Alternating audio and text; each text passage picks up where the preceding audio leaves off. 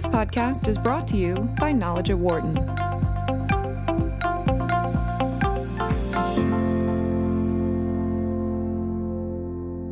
For quite some time, the issue of diversity in the workplace has been one that has challenged both business and worker. It has been seen by many people as the quote-unquote right thing to do.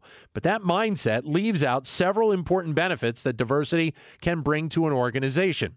Scott Page is a professor of complex systems at the University of Michigan. He looks at this uh, topic in his new book, The Diversity Bonus: How Great Teams Pay Off in the Knowledge Economy. And it's great to have Scott Page with us on the show right now. Scott, welcome. Yeah, it's great to be here. Thanks for having me on. Thank you. I, I mentioned that that kind of mindset of the quote-unquote right thing to do. And, and to me, when, when I was thinking about it yesterday, it, to a degree, as you lay out this book, that mindset almost seems a little patronizing to a degree. It it does in a way, right? You sort of feel like we want our firm to sort of you know, look like America, or to have people that sort of come from all these different categories, as opposed to sort of asking the question, are we bringing in people who can sort of help us sort of fulfill our mission or be better at whatever it is that we want to do as an organization? So what was it that, that drove you really, I guess partly the research that you do, to look at this topic? So it's a little bit of a, you know, C P Snow moment, right? So the British um, academic C P Snow studied that there's sort of two academies, right? There's sort of the Science Academy, and then there's the sort of Arts Academy. And within at the University of Michigan, where I teach, or at almost any university, you've got people in the humanities and in the arts and in philosophy departments talking about sort of the the need for inclusion on normative grounds, right? This sort of moral case for a more integrated society. Mm-hmm. And then over in like computer science and in ecology and in business, there's all these people showing in a knowledge economy this incredible value from people who have different perspectives, different ways of looking at problems, different tools.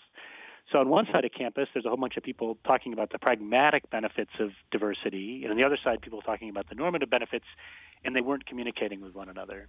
So I just saw this as a real opportunity for a say that fruitful conversation. So, so I mean, how significant of a, of a shift are we seeing in people, in companies, really thinking about these other elements of bringing diversity to a workplace or to a, a, a team, whatever it might be? I think you're seeing a real shift as the nature of work changes. So one of the sort of tropes I use in the book is, think about a firm that's hiring people to do physical labor, like chopping down trees. Okay. In that world, you can sort of figure out someone's ability, which is how many trees they should chop down. Right. And if you're hiring ten people, you should hire the ten best people.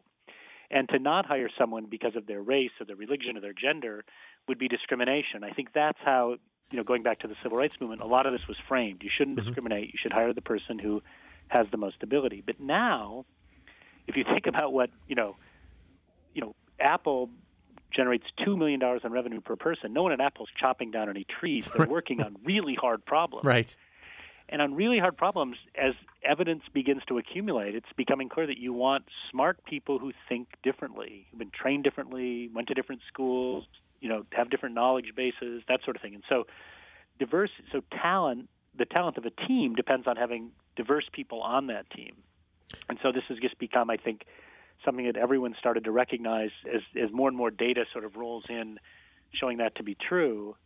Um, you end up with firms recognizing that cognitive diversity is a strategic asset. Which is interesting. You, you mentioned Apple, because we've talked about it on this show a little bit, is that th- there are the concerns of Silicon Valley right now that maybe they are not diverse enough, and, and really looking at, you know, women working at, at a lot of these companies right now. So, our, I mean, there there's there's various levels of diversity, whether it be through uh, people of different backgrounds, te- people of different mindsets, but there's also just the male-female diversity as well.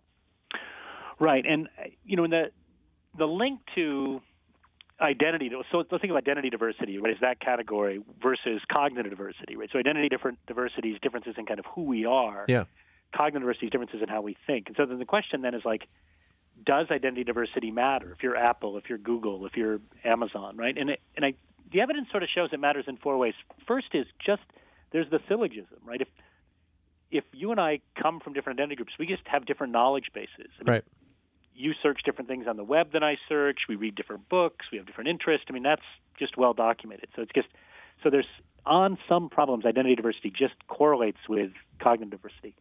It's also true that if I'm sitting in a room of people who are all trained like me and who look like me, I don't think as hard, and I don't feel the need to explain as deeply, right? Yeah. So just being in an identity-diverse group, like imagine you're designing a building and you put a blind person in the room on your team. You're going to think about the building entirely differently just because that person's in the room, or you put a physically disabled person in the room, right? So just being around difference, that's the second effect. The third one is the things we see as problems vary depending on our identity, right? So where we want to sort of devote our energies is a function. So having more people in the from different identity groups in the room just leads to sort of more possibilities, and that, again, is well documented. And then the fourth thing, and I think this is the one that people sort of miss, is that all these, you know, women who are sort of not in tech because it just doesn't, they don't feel comfortable there, or people mm-hmm. of color not in tech because they, you know, the, the culture just doesn't fit. You're not only missing out on talent, right? There's talented people that are going into biotech or something else, but you're also missing out on diversity because when you make the pool bigger, right, you're just going to get more diversity. So even if women weren't different than men, just by having a larger pool, you'd have more diversity. We're talking with Scott Page, who is the author of the book, The Diversity Bonus, How Great Teams Pay Off in the Knowledge Economy. Your comments are welcome at eight four four Wharton, eight four four, nine four two, seven eight six six. Or if you're not able to get to your phone, you can send us a comment on Twitter, and we'll bring it up the show, bring it up on the show that way, at Biz Radio one eleven, B I Z Radio one eleven, or my Twitter account, which is at Dan Loney twenty-one. So, I mean, obviously, you're looking at, in part, the bonus, uh, the bonuses that these levels of diversity bring, but you kind of alluded to it a second ago that this can also backfire on companies when they don't kind of look for these levels of diversity. Absolutely. And if you think of even how, you know, a consulting company comes in and does a, an evaluation, they'll say, like, how does this affect people? How does it affect process in terms of the organization? Is there risk here? How our competitors respond? They'll have a, a list of dimensions at which you, you know, evaluate a business decision.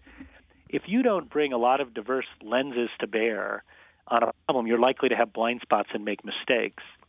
So what I'm trying to do in the book in some sense is speak, you know, in some ways, speak math and logic to metaphor. So you'll have people say, oh, diverse perspectives are useful, and that sounds like a reasonable thing, right? But you want to ask, what do I mean by diverse perspective, and what types of perspectives are useful? So you want this to move kind of in the direction of science and away from just sort of like feel-good metaphorical statements about mm-hmm. different people being in the room.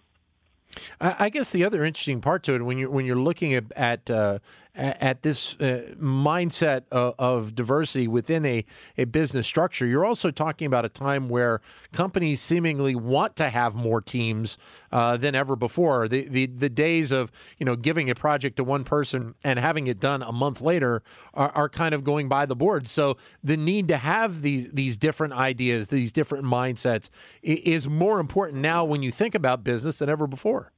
That's and that's exactly right. And that's a great point. And the, the reason why is because everything's so connected now, right? So if, sure. when I think about any sort of business policy, there's an environmental effect, there's an energy effect, there's a personnel effect, there's all these things. And no one's going to have the bandwidth to think of all the dimensions to a problem.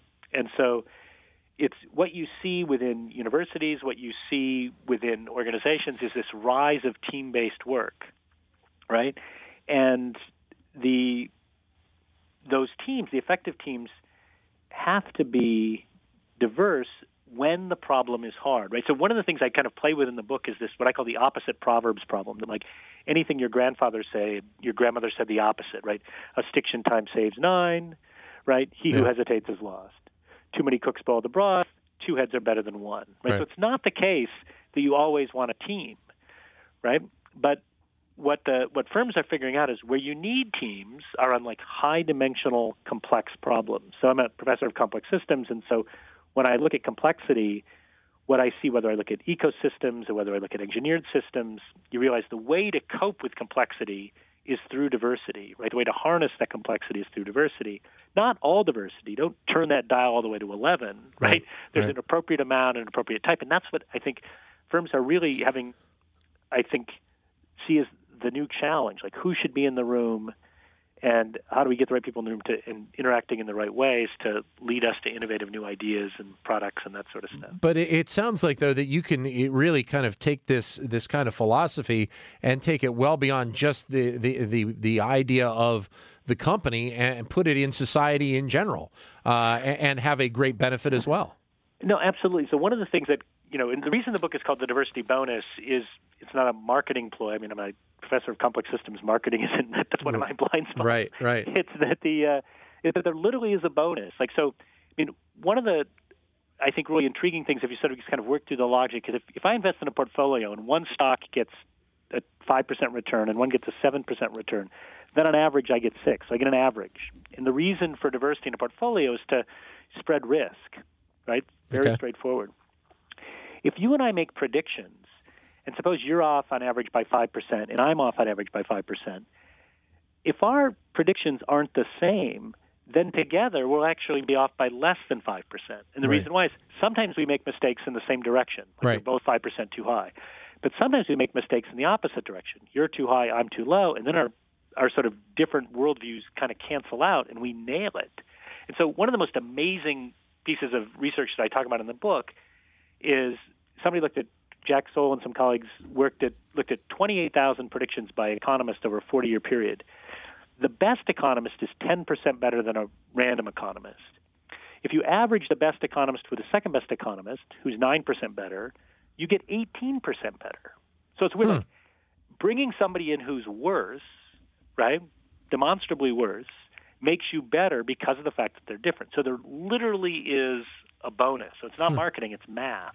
Right? There literally is a bonus. And so the question is, how many models do you keep in-house, right? How many people do you have predicting things? How many people do you have looking at solving problems? And who are they? These are, these can become, in some sense, kind of like strategic questions that you should, you know, you should ask. So they, so, and therein lies the reason why the more kind of different mindsets you can bring to a potential problem, the greater benefit you can potentially get from it. With one caveat, right? That okay. you, you, the uh, they've got to be good, right? Sure. I mean, so this is the challenge. If it were po- here's the the sort of the deep paradox that lies in this sort of logic. If it were possible to create a hundred ways of looking at a problem that were all good and diverse, we could nail everything. Right. I mean, we would just get everything right, right? So therefore, that's it's got to be impossible to do, right? Because these things are just not predictable. Right. But the point is, typically two is better than one. Right, and three is probably better than two, but you, you may you may not want to have fifteen different ways because you might not be able to generate, right, or in some sense provide fuel for fifteen reasonable ways of looking at a problem. Sure. Scott Page is the author of the book, The Diversity Bonus, How Great Teams Pay Off in the Knowledge Economy. Your comments are welcome at eight four four W A R T O N, eight four four, nine four two, seven eight six six.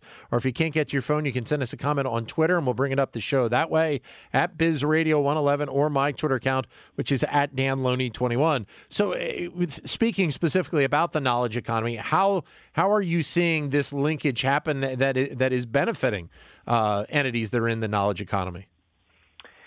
So in a, in a couple ways. One is I see increased reliance on teams, right? The other thing is I see firms sort of casting a much wider net, right, in terms of who they hire. Okay. A third thing you see, and, and this actually is, I think, in most extreme form, Ray Dalio's most recent book, The Principles, you see when, when organizations go in and do a three sixty on errors, they'll say, why did we make this mistake? Is it because we didn't have someone in the room? We, you know, is there someone we could have had in the room that would have seen this? So sometimes you, you know, you, you place your bets, you take your chances, things are going to work out or not work out. Other times, you just completely forgot to look at a particular dimension, and you realize, well, next time we make this decision, we're going to have someone from the unions in the room, or next time we make this decision, we're going to have someone who does logistics in the room, right? Because you want to make sure that you've got the right level of diversity to cover all the bases. Another thing you see, like there's companies like Harrah's is a good example, where they really strive to make sure that they've got both quantitative people in the room and more sort of qualitative people in the room. Mm-hmm. Because this is an, you know, the entertainment industry is one where there's lots of numbers, sure, but you also kind of have to understand human psychology, right? And so you wouldn't want Harrah's run by actuaries, but you also wouldn't want it run by Um, people who didn't look at numbers at all, because there's there's huge margins to be gained by really looking at, you know, trends and gaps. So how, uh, let me take something that we were just talking about, the, the, the world of sport. I, I mean, is it is it the, the, the push for more data in sport that is really potentially bringing this diversity bonus forward in like the game of baseball? Yeah, I think you know that's a really great example, because in sports what you see is this, I think, in the best organizations, this really fruitful interchange between people who, you know, just look at the numbers and people who have more qualitative assessments of players. Right. You know, so I, you know, to the best of my knowledge, I don't think any organizations are making decisions entirely based on numbers, but I don't think any organizations are making decisions without an awareness of what those numbers are. Right. You also see all sorts of different models, right, in play at these, you know, with these different organizations. It's like there's, it's not like the Los Angeles Angels are using the same model as the Chicago Cubs, right? Right. And um, you know, so absolutely, this is a case that's like a the quintessential example of like, you know, you've this has long been a qualitative field. Let's bring in the quantitative field. I guess what I'm saying and what the diversity bonus says is, you shouldn't toss out the qualitative people. And in fact, one of the things that follows from the logic is, and this is work by actually Preston McAfee, who's an economist at Microsoft, as long as your other model isn't fifty percent worse, you should keep it.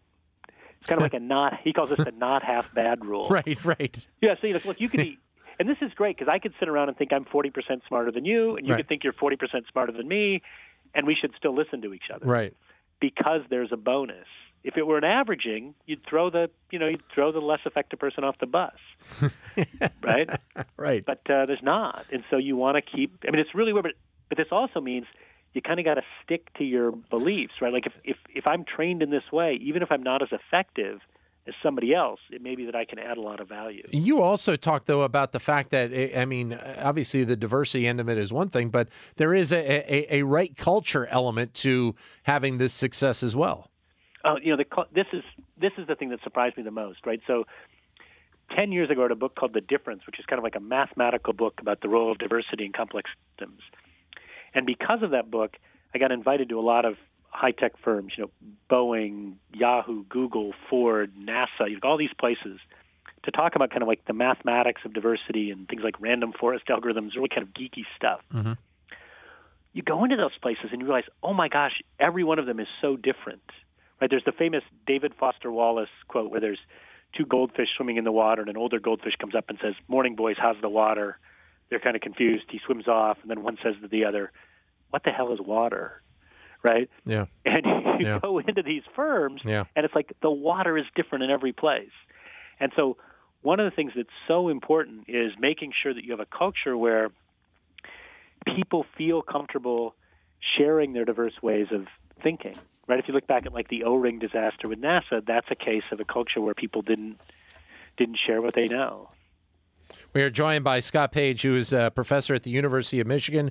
Your comments are welcome at eight four four Wharton, eight four four, nine four two, seven eight six six. Or if you can't get to your phone, you can send us a comment via Twitter, either at Biz Radio one eleven or my Twitter account, which is at Dan Loney twenty-one. One of the things that, that surprised me in going through the book, and I, I wasn't expecting it, was the fact that you also kind of linked this as well to the Supreme Court and Justice Antonin Scalia right. and and some of the decisions that he's made. Yeah. No, so there was a famous Supreme Court case, um, Grutter versus Bollinger, involving the University of Michigan, where Scalia said Michigan has a choice. You can be diverse or you can be excellent. And actually he used the legal term super-duper, I think, is the legal phrasing that he used. So it's a choice between excellence or super-duperness, right? There's, I'm sorry, super-duperness or diversity. And the thing is, is that if we were admitting students and they were going to go chop wood, he'd be exactly right. So my point is not that Scalia is wrong. My point is that there's places where Scalia is right, namely chopping wood. But there's other cases where Scalia's not right. And that involves almost anything that's complex. So if I were going to, let's suppose I'm trying to like figure out how to get rid of the opioid epidemic or the mm-hmm. obesity epidemic. These are high-dimensional problems, and they, you know, they affect. I mean, all sorts of things come into play: economic inequality, human genetics, like psychology, sociology, all these different disciplines. I couldn't give a test on opioids to people And then whoever scores highest, construct a team consisting of the people who scored highest on that test. That would not give me the right team, right? Right. Right. What I'd want to do is I'd want to pick people from a whole bunch of different fields, from a whole bunch of different experiences. I'd want all those people to be talented, but I'd really be searching for sort of, you know, coverage, some mixture of coverage and depth. And so the fact is, to be, if we really want to be super duper on complex problems, we have to be diverse. There's no trade-off. And that, and the Scalia thing, what's, I think, kind of pernicious about it is that when you apply that all the time, we get back to sort of your earlier comment that it seems kind of patronizing, yeah. right? That it's like, well, you know, we're we're including some diverse people because of the fact that, um, you know, we want to do the right thing here. When in fact, if I really wanted to figure out obesity or the opioid epidemic or inequality, the or write a healthcare plan, the idea that I wouldn't be bringing people of, you know, every race, of both genders, right, of, you know, from different regions of the country, right, um, just doesn't pass a sniff test.